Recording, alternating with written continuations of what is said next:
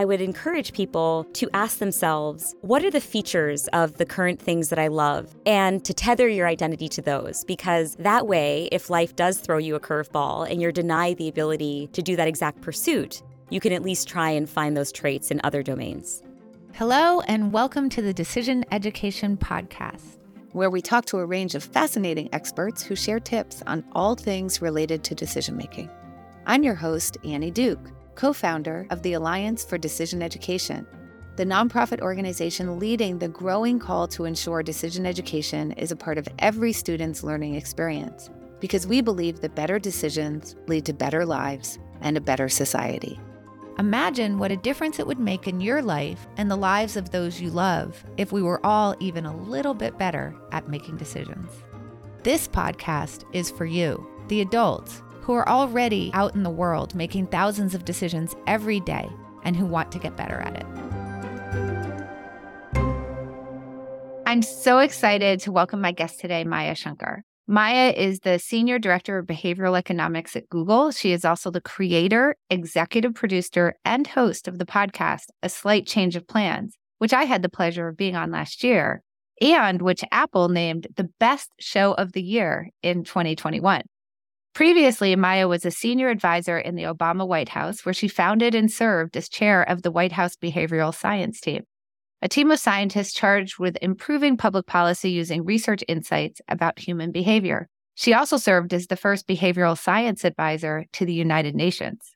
Maya is also a graduate of the Juilliard School of Music's pre college program, where she was a private violin student of Itzhak Perlman. She has a BA from Yale a PhD from Oxford on a Rhodes Scholarship, and a postdoctoral fellowship in cognitive neuroscience from Stanford. That's quite a CV, Maya. well, you don't see all the failures in the CV, right? Well, that's fair. That's fair. But but it's it's impressive, particularly for the topic we're going to talk about today, which is decision making. So I'd love to hear just a little bit of your origin story. Obviously, when you listen to your bio, you hear this pivot from what looked to be an amazing career as a solo violinist to all of a sudden sort of taking this left turn into cognitive science. So I would love to hear kind of a little bit of how that came about. Yeah, it was definitely an unwilled change, an unwilled pivot. But long story short, when I was six, I started playing the violin and I just immediately fell in love with it, Annie. It was, you know, it was the sort of thing where my mom had to ask me to do lots of things, but she never needed to ask me to practice the violin. And so that was a pretty good sign that there was genuine passion there. And then when I was nine, I auditioned for the Juilliard School in New York. They have a pre-college program so that kids, you know, that are in, you know, in my case, elementary school, middle school, high school, they can join for classes all day Saturday. So fortunately, I was accepted, and that began a really intense path for me. Where every Saturday morning, my mom and I would wake up at 4:30 because we were, you know, we lived in Connecticut. We take the train to New York, and I would be in over 10 hours of classes.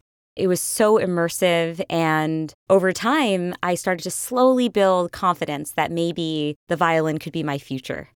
But again, remember I'm in a, I'm in a sea of like total prodigies. So I definitely had a lot of imposter syndrome throughout and I had a lot of insecurities. But I think that some of that insecurity was tamed when as you mentioned in my bio, when I was a teenager, Perlman asked me to be his private violin student. And I think that was the vote of confidence that I needed. I needed some external external force saying, Maya, you might be able to do this. And so that's when I really put my foot on the gas pedal and everything started to become about the violin. We are now making multiple trips to New York every week to study with Perlman and really ramp things up. And then when I was 15, I was in a summer music program with with Mr. Perlman and on a single note, I overstretched my finger and tore tendons in my hand. And it was a very long, drawn out medical saga, but I was basically told I, I couldn't play the violin again. So, with that one moment, my, my whole life changed, and I was forced to figure out what came next. And I was totally unprepared for this moment because, like many kids, you're not in reflective mode, right? You're not thinking right. along the way, oh, I've defined myself by this instrument. And so if I were to lose it, what would that mean for my identity? You're not you're not thinking, or at least for me, maybe precocious kids think about this stuff. but I wasn't. I wasn't thinking about this stuff. So it was like the rug had been pulled out from under me and I and I just totally felt destabilized. So, I mean, first of all, I think a lot of people would be surprised to know that you can tear a tendon playing the violin. I like to think I made the violin an extreme sport. Yes, so, for sure. Yeah. for sure. my question for you is, is obviously you're forced to stop this mm-hmm. thing that's your total passion. You've talked a little bit about that feeling of having your identity kind of ripped out from under you. And I think a lot about how identity can really affect decision making. Some ways in positive ways, but you know, in many ways it, it, it's quite a negative impact on decision making. So I, I'd love to just kind of hear your thoughts of, you know, on the intersection between between identity and, and decision making. Yeah, I have really complicated feelings about the identity that I held at the time because, as I mentioned, I, I mean, I was first and foremost a violinist, right. even before I was Maya. Like, that's how I felt I introduced myself to the world. And on the one hand, it was an incredibly motivating identity to carry, right? Every day I woke up and I thought to myself, I'm a violinist. And so it's clear what today will contain. It'll contain hours of practice, even though I don't want to always practice, right? I'm a kid too, right? It's hard but it was such a mobilizing force and and so i'm really grateful to that identity for giving me a really strong sense of meaning and, and purpose as a, as a young child the, now the flip side of that the downside is that when the violin was stripped away from me i really lost my sense of self and i think i was unprepared for that so I expected to grieve the loss of the instrument. I did not expect to grieve the loss of me. And that that was really hard because I felt like I had never explored other identities that I could inhabit, right, outside of the violin. And so I thought, well, without it, who am I? Like, who can I be? Am I anything, right? And so I learned some valuable lessons from that experience. And this is only in hindsight. I mean, it took years to discover, you know, my myself and my passions and, and to kind of stabilize myself again. But one thing I've learned in hindsight, and hopefully this is helpful for people who are in the throes of a of a change, wanted or unwanted, and are trying to figure out how to navigate their identity, is that it, it can be much more stable to attach our sense of self to the features of pursuits that that light us up rather than to the pursuits themselves. So when I tried to strip away the superficial features of the violin, I asked myself, well, what still remains? Like what were the things that really lit you up? And I realized that it was human connection that made me fall in love with the violin. I loved the ability to get on a stage in front of strangers and and have an emotional connection with them of some kind, right? Hopefully make them feel something they might have never felt before. And when I realized that it was actually a thirst for human connection that was driving me, I was then able to find those features and other things outside of the violin. And so even though it seems like my my storyline is full of these really disparate pieces like violin, public policy, cog sci, they're actually really connected with this through line. Like I went from being this violinist who loved human emotional connection to studying the mind and studying the way that we as humans interact with one another. Then in public policy, I spent a lot of time actually talking with people and collaborating with them on, on ways that we can improve people's lives. And then with my podcast, A Slight Change of Plans, that's just another excuse, Annie, for me to forge these kinds of emotional connections with people. Right. And so I would I would encourage people to ask themselves, what are the features of the current things that I love and to ground your identity in that, to tether your identity to those, because that way, if life does throw you a curveball and you're denied the ability to do that exact pursuit, you can at least try and find those traits in other domains. I'm, I'm just curious about that because I know that we talked about this in the past. So you find your way to cognitive science. I found my way to cognitive science just through a book, just through a pop science book, right? And so I think the other lesson that I learned is you have to be so exploratory when you're right. at these moments, right? You have to open your mind and think. So I, I, didn't even know cognitive science was a discipline, right? And I was just like perusing my parents' bookshelf in the basement. My sister had an old course book by Steven Pinker. I opened it. It was on language development and and language acquisition, and it was just totally a happenstance. So that was the other thing is like none, none of this was planned. It was just trying to have as open a mind as possible. I wanted to sort of pick apart two things that you said, which I think are so important. This idea of exploration, which I think is so incredibly important, whether it's sort of keeping your open mind and open mind to things that you find accidentally, like Steven Pinker's book, or just always sort of exploring and trying to see like what are the other things that might be in my peripheral vision? What are the other things that I might be doing, particularly in terms of preparing you for these moments where something might get taken away from you. Because, you know, when we're engaged in something, we tend to get very myopic, right? Like, that's the thing I'm doing. And we sort of forget that there are other things that might be out there. And when something gets taken away from us, as devastating as it is, it can help us to open up complete new paths for ourselves. And I think that we need to, you know, find a way to recognize those moments as opportunity, not just as having something being taken away from us. And the other thing that that I really love about what you said is this idea of trying not to define ourselves by what we do, but by the features of what it is that we're doing. What are the features that we really love? What are the features that we don't love? What are the things that we're privileging? What are the things that we're deprivileging in terms of the thing that we're pursuing? Because that might help us in that exploration in terms of finding other ways to explore what it is that we love about what we're doing. And and that's where I'm curious because obviously you find your way to cognitive science through Steven Pinker's book. Uh, you end up at Yale. I think you studied with Laurie Santos then you end up getting your PhD, and then you end up pursuing a postdoctoral fellowship in cognitive neuroscience. So here it feels similar to me in terms of, you know, the violin. You were on a path that happened to get taken away from you, but this is very much, you know, if I sort of looked at your life up until that point, I would say this person is on their way to mm-hmm. become a solo violinist. Then you start on this path to cognitive neuroscience, which you were obviously incredibly gritty about. But after your postdoctoral fellow, as much as your life looked like a life into academics and research, you then leave. And I would love to hear a little bit about that decision process for you. Yeah, and this was so different because it was a will decision, right? It was right. a it was a will change. And I I mean I fell prey to all of the behavioral biases that we fall prey to when we are when we've invested years into something like so much sunk cost. I totally had blinders on. I had no idea. You know, I grew up as the daughter of an academic. My dad's a physics professor. And I just, I, I kind of idolized what that life might be like. And I just didn't think outside of that, that space once I entered it because there's this feeling always, this very elusive feeling of like, okay, now I figured it out. Okay, so the right. violin thing didn't work, but oh, okay, now I've actually discovered what I want to do, which is to become a professor. And then I, I had this very it felt pretty jarring, actually, this jarring moment where I was in this windowless neuroscience laboratory scanning people's brains. And it, it, occurred to me in that moment like, this is not a good fit for my personality. I mean, I want to be in a social environment. I want to be asking people questions. I want to be learning about them before peering at their amygdalas. Like, this is not a good fit. But I wanted to reject that, right? Because I feel right. like it was easier to just be like, no, you've just put so much time and energy into this career path. Let's do it. And then I was given a total gift from my postdoc advisor. So I, I remember I went to, I was in LA or Santa Monica or something for like spring break or just, I don't know, road tripping with my friend. And I came back and my advisor set up a meeting and there I was scribbling down all these experimental ideas and thinking, okay, here's my next plan, and you know, showing that I was still motivated and engaged, even though you know my subconscious knew that I wasn't. And in the middle of presenting my first experimental idea, Sam, who I'm still so indebted to to this day, goes, "Hang on a second, hang on a second, Maya, you don't want to be doing this stuff, do you?" And I was like, "Wait, wait, what do you mean? What do you mean? Of course I do." He's like, "I can tell. You're not passionate about this. You need to find something else to do where you're really passionate and you're really leveraging your skill set and you're excited to get up and work every day.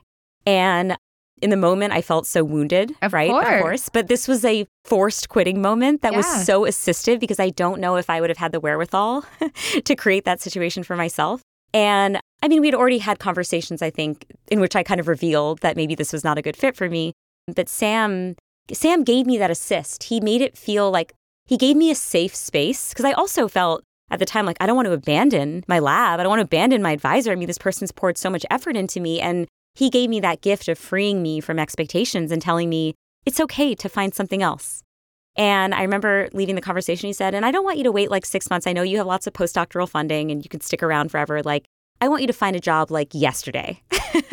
and so I left and I called Laurie Santos, who was my mentor from undergrad, and I said, Look, this postdoc thing isn't working for me. And I don't know what other options exist. I guess I should be try to become a general management consultant. Like what what are the options when you have a postdoc in cognitive neuroscience? You become an academic researcher or you become a general management consultant.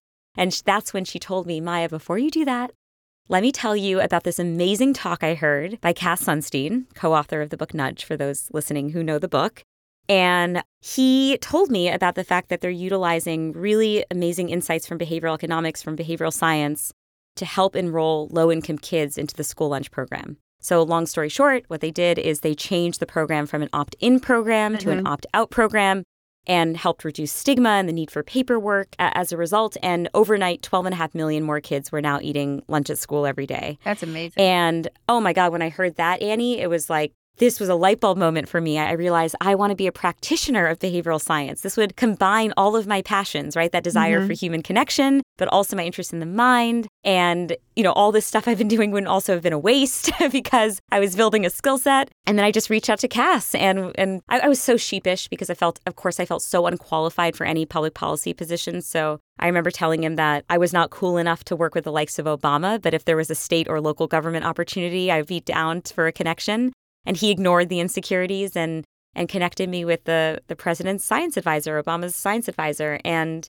a couple days later, I was interviewing and pitching them on creating a new role for me where I could work as a practitioner of the field.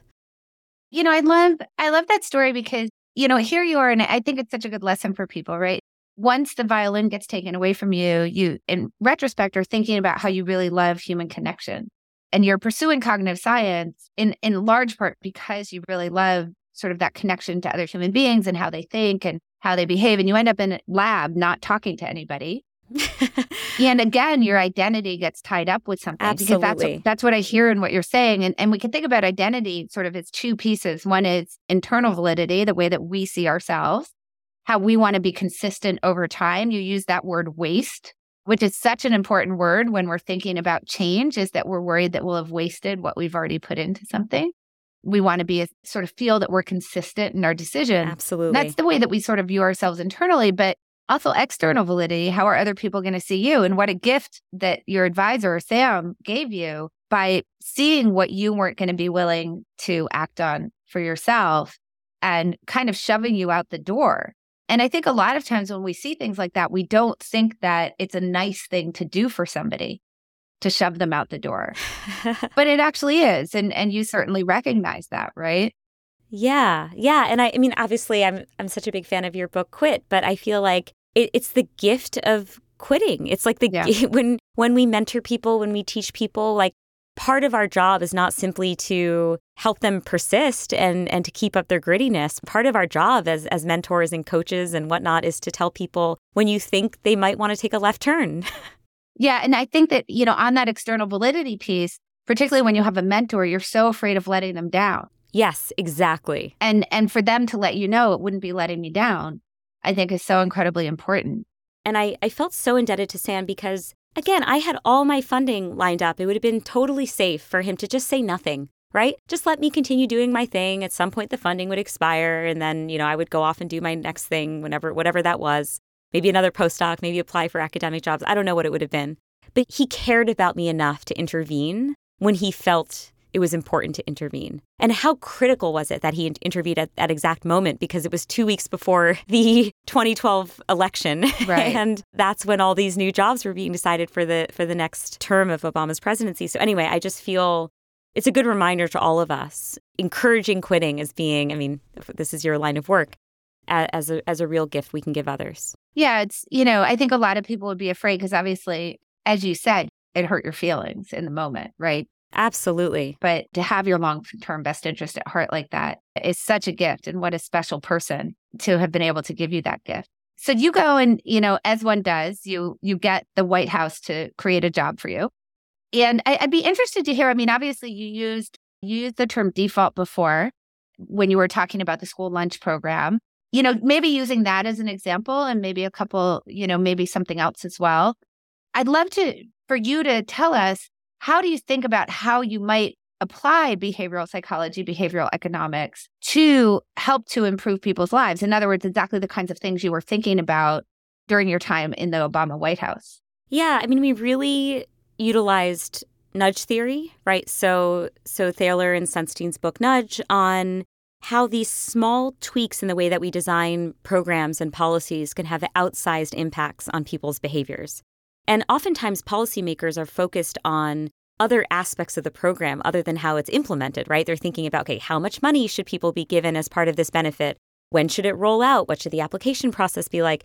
And they're not always considering the behavioral barriers that might prevent someone from taking action or actually acting in their long term best interest. So my job and then and this team I built, our mandate was to make sure that we were integrating our best understanding of human behavior into the design of policies and programs so that the benefits of the programs were actually realized, right? It's, it's useless to have a wonderful school lunch program if kids aren't eating at lunch every day, but it was simply available to them, right? And so we're, we're in many ways trying to solve that final mile problem, which is okay, the federal government is offering all these wonderful things for people, but there are barriers that exist that we need to break down.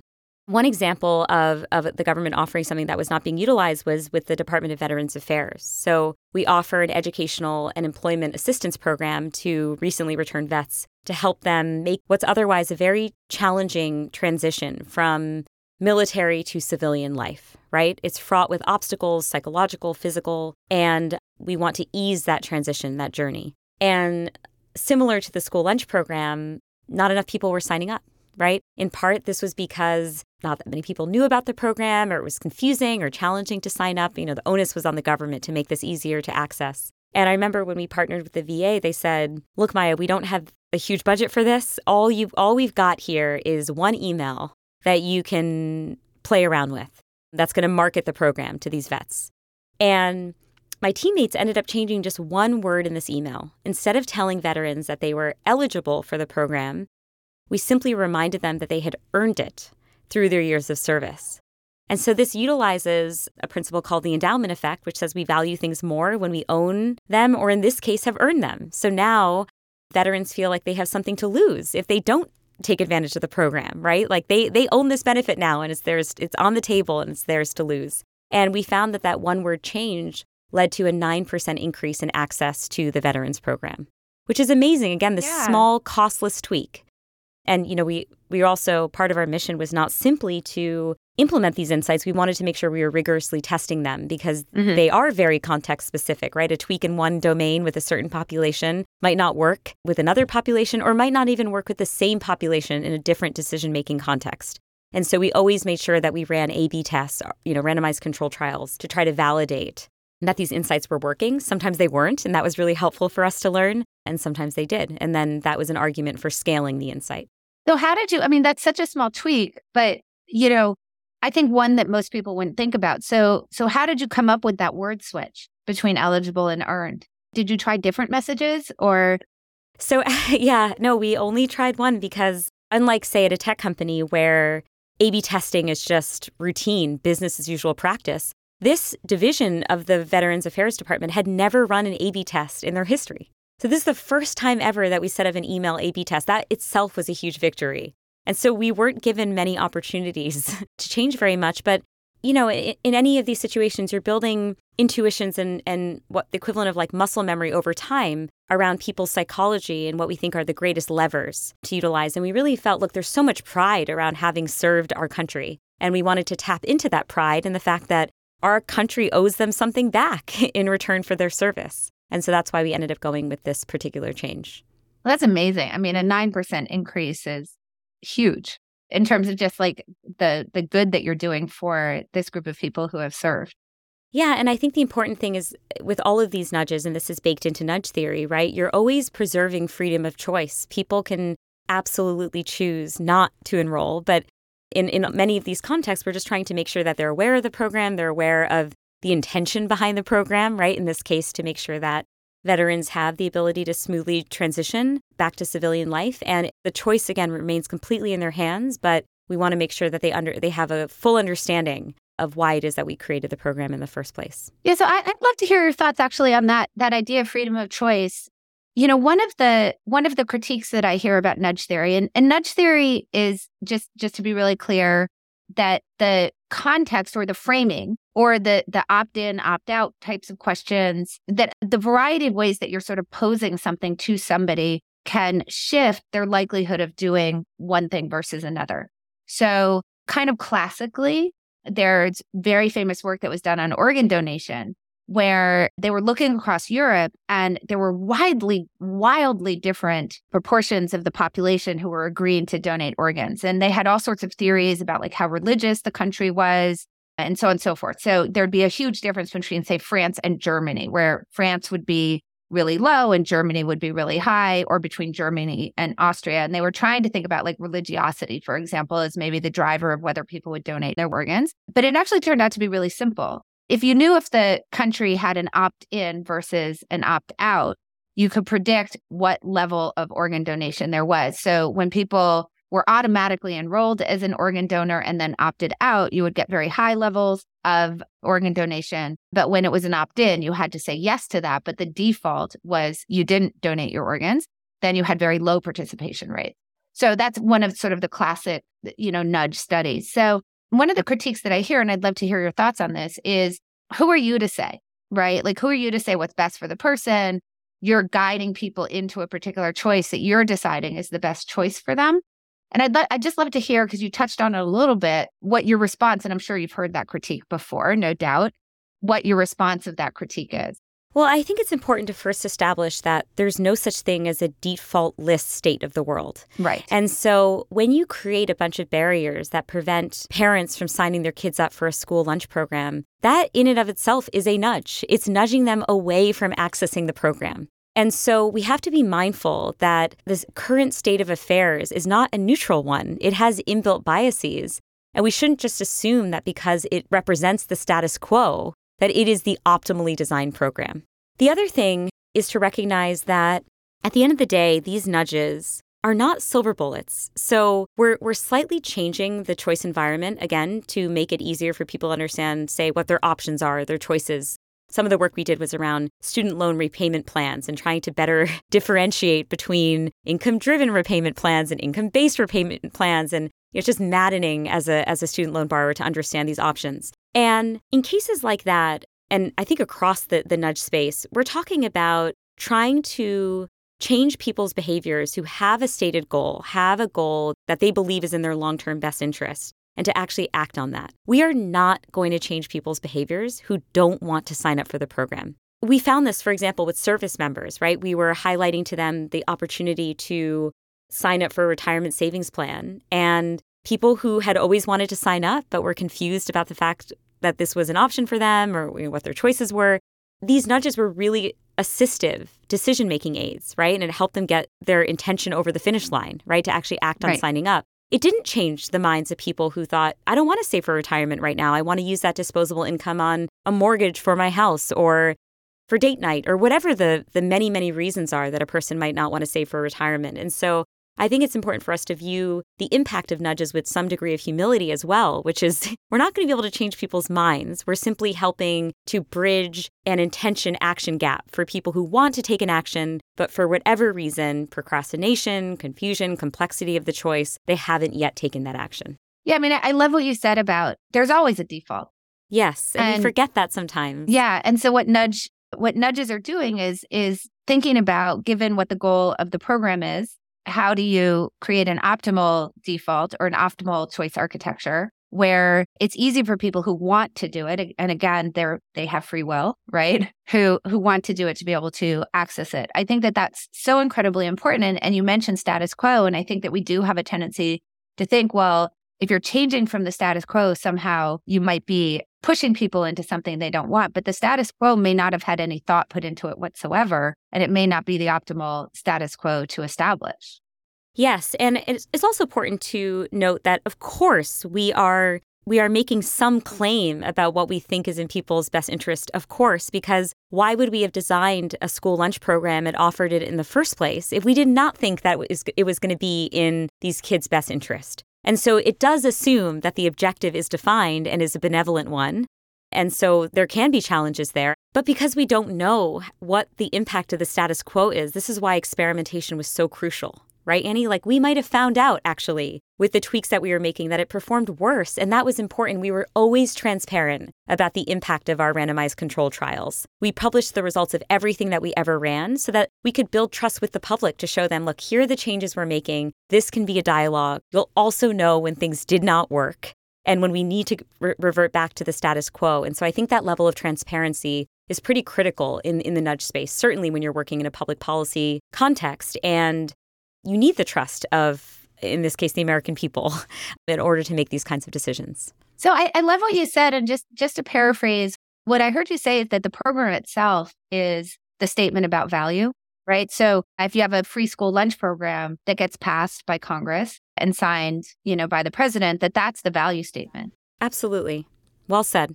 Nudges, though, in some sense, are quite neutral, right? Given that this program has been passed, how do we get people to sign up for it?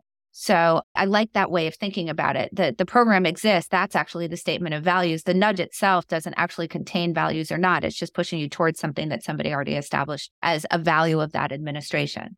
Yes, nudges are values neutral for sure. That's really well said. And that's why it's important, you know, in my case, to align with policy and program objectives that I feel are good and pro social and are going to help lift people up.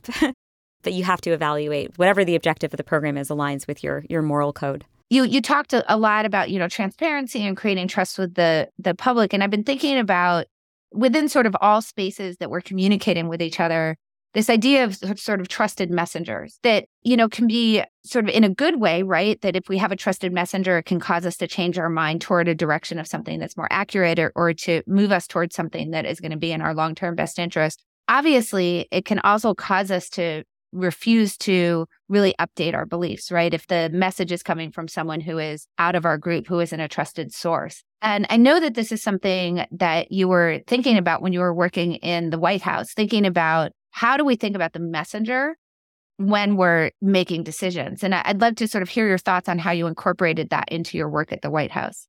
I think we tend to focus so much on the content of messages, and we sometimes forget to focus on who it is who's delivering the message. And if you choose the wrong messenger, the, the message could be excellently crafted. It could say exactly what you hoped it would say, but it's going to fall on deaf ears. And so we, we really kept this in mind during our time at the White House. A very salient example was in Flint, Michigan. The Environmental Protection Agency was tasked with drafting safety sheets around good water safety practices. So, you know, this is how you install your filter, make sure you don't boil water. I mean, it was dispelling many of the myths that were circulating in any high anxiety environment. And I think prior to this situation, we would have thought, okay, well, the EPA should be the messenger of these fact sheets. I mean, they are the leading authority figure when it comes to safety and environmental health and, and whatnot.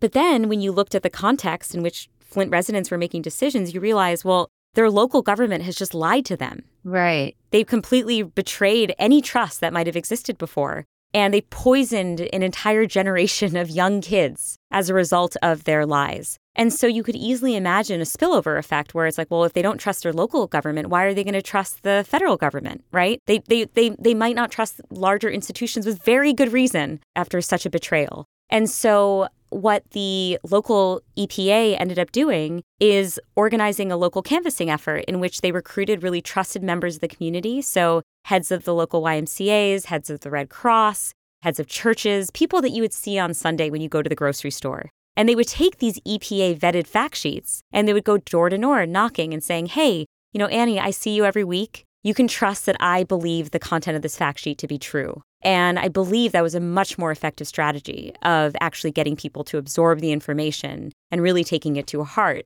than if it had just been issued by some government agency with that stamp, you know, the seal of approval on top. So I love that idea of, you know, think about who the right messenger is. So we've got how are we structuring the decision? That's one piece.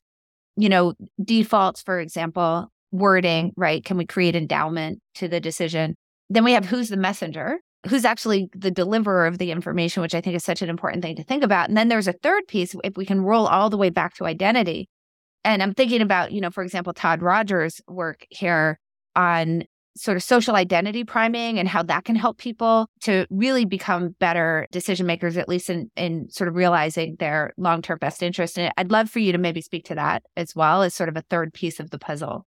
Yeah, and, and, this goes back to the conversations we had about identity, which is a very powerful tool and it can be used for good. So, when we know from research that people will act in ways that align with their social identities or their aspirational identities. So, you know, Todd Rogers' work. When you tell people that they were voters in previous elections, they're more likely to show up and vote in subsequent elections. When the Red Cross reminded people of their previous status as donors to the Red Cross, they were not only more likely to donate in future years, they actually increase the magnitude of their donations. So, you know, when you view yourself as a charitable person, as a, as a donor, you might be more likely to lean into that identity. And so I think this is great for us to know about that the identities we associate with can have a really powerful impact on our behaviors. But we do want to be mindful when it's an identity we're trying to break from. So, an example of, of a project we worked on when we were at the White House was with the Department of Justice, and it was with a division called the Bureau of Prisons. And they were creating guidebooks to help people transition from prison life back into civilian life. And one of the challenges with the existing language is that it was using really backwards looking language. So, like, you know, ex prisoner, ex convict, ex, you know, criminal. And we wanted to make sure that it was forward looking language to help inspire and motivate forward looking behaviors, right? So the guide was scrubbed of the backwards looking labels. And instead, we used language like, community members, job seekers, right? Knowing that these would be far more powerful at helping people really give themselves the best shot at a second chance.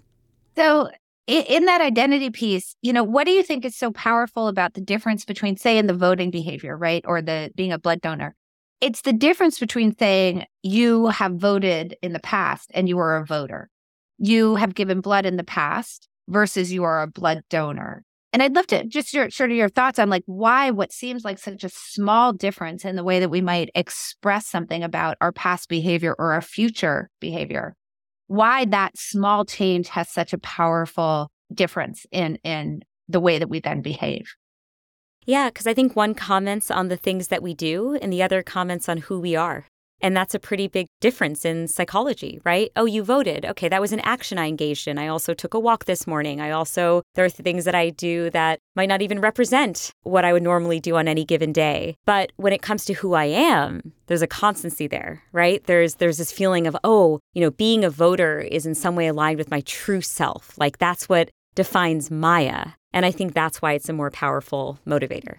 Yeah, I mean, I, I love what you're talking about in terms of work because the changes, as you said, like seem so small, mm-hmm. but they have such outsized influence and effect. A little change, like eligible versus earned. Yes. Like the difference between someone who has been in prison versus job seeker, or, you know, you voted in the last election versus I see that you're a voter. And these differences are so tiny really i mean it feels like right? But they're they're so big and i think it's such a look into unraveling kind of the mystery of the way that we make decisions and what can drive our behavior not just in terms of in a thoughtful way thinking about how can we actually change people's behavior to drive them toward things that we think will be better for them. But it makes me think about what are the ways in everybody's this you know sort of everyday decision making where they're not even realizing the influence of of these tiny little changes these little things that they could be doing in order to to drive outsized results in their own life. So, to that end, I, I just want to ask you obviously, you have this award winning podcast, A Slight Change of Plans, where you're interviewing guests who have, have navigated major life changes. And obviously, you discuss your own experience, which has had a lot of major life changes. And I highly recommend the podcast. It is so incredibly wonderful. Do you have like a particular, like one favorite story from that show? Mm, you know, the one that comes to mind right now, it's called the the Thai Cave Rescue, and I interview an anesthesiologist, Richard Harris, who ended up being part of the team that rescued the 12 boys on the soccer team and their coach from inside the cave. And the reason it's one of my favorites is that it takes lessons from your book, Annie, on Quit, and it shows how they played out in real life. And I think one thing that Richard Harris had to do is really focus on evaluating the quality of his decision rather than basing things on the outcome because the outcome was so precarious, right? He he had the best possible plan. It had the highest expected value. And I don't want to give too, away too many of the details because it's such a gripping story. But for factors that were completely outside of his control, like if the water temperature had been one degree colder or if something had just gone a little differently, he was kind of flirting with either being a world hero and being Dr. Death. Wow, yeah. Right? He was on this like, it could have ended up either way. And he knew going into this extremely high risk situation that either of those could have been his fate. But he was a cognitive scientist at heart. He seemed aware that of all the possible paths to take, this was the best one. This was the smartest one. This was the one with the highest likelihood that those kids and their, their coach got saved. And it's such an inspiring story when you see these decision making principles play out in the real world. I mean, it just makes, it just packs such an emotional punch. And so I loved going on that journey with him and figuring out where his courage came from. Because at the end of the day, Courage is defined as look, I, I really trust the quality of my decision, but I know that for reasons, again, entirely outside of my control, I could end up in a number of distinct worlds after this is this is over. And, and I was just so impressed by the courage. I love that. We'll make sure to link to that particular episode in the show notes as well so that people can go listen to it, which I'm going to go do right after this. Oh, it's so good. so, one, one last question, Maya. Obviously, we're doing this for the Alliance for Decision Education. So, my question for you, Maya, is, is what impact on society do you think there would be if the Alliance succeeds in its mission to ensure decision education is part of every single student's learning experience? I think it will breed more empathy in people. So I've often thought of cognitive science as a great empathy building tool because when we understand why it is that we make decisions and why it is that other people make decisions, it helps bridges gaps in our failure to understand them, right? Oftentimes where we feel like we're at an impasse with people that we disagree with. But when we unlock the key and, and understand what goes into people's decision making processes, I think it helps bridge some of those gaps. I love that answer so much. yeah, I really believe it's true. It's so funny because I think about like benefits to society and helping people to navigate the information space that that exists right now which is so complex. But empathy is such a beautiful answer. It's really hard for me to hate people. Like, the more I learn about the human mind, the more I learn about the factors that go into someone's belief system. And it's not all based on facts, but societal grouping and membership and, and tribalism and all that stuff. It's just, you can really strongly disagree with them. In fact, you can find their views abhorrent, but it just, yeah, yeah, it builds just a little bit of empathy. I just love, I love that answer. And that answer is so you. So I, I love that you're the one who gave that answer. It, it feels really good. All right. So, just to finish, if listeners want to go online and learn more about your work or follow you on social media or listen to your podcast, where should they start?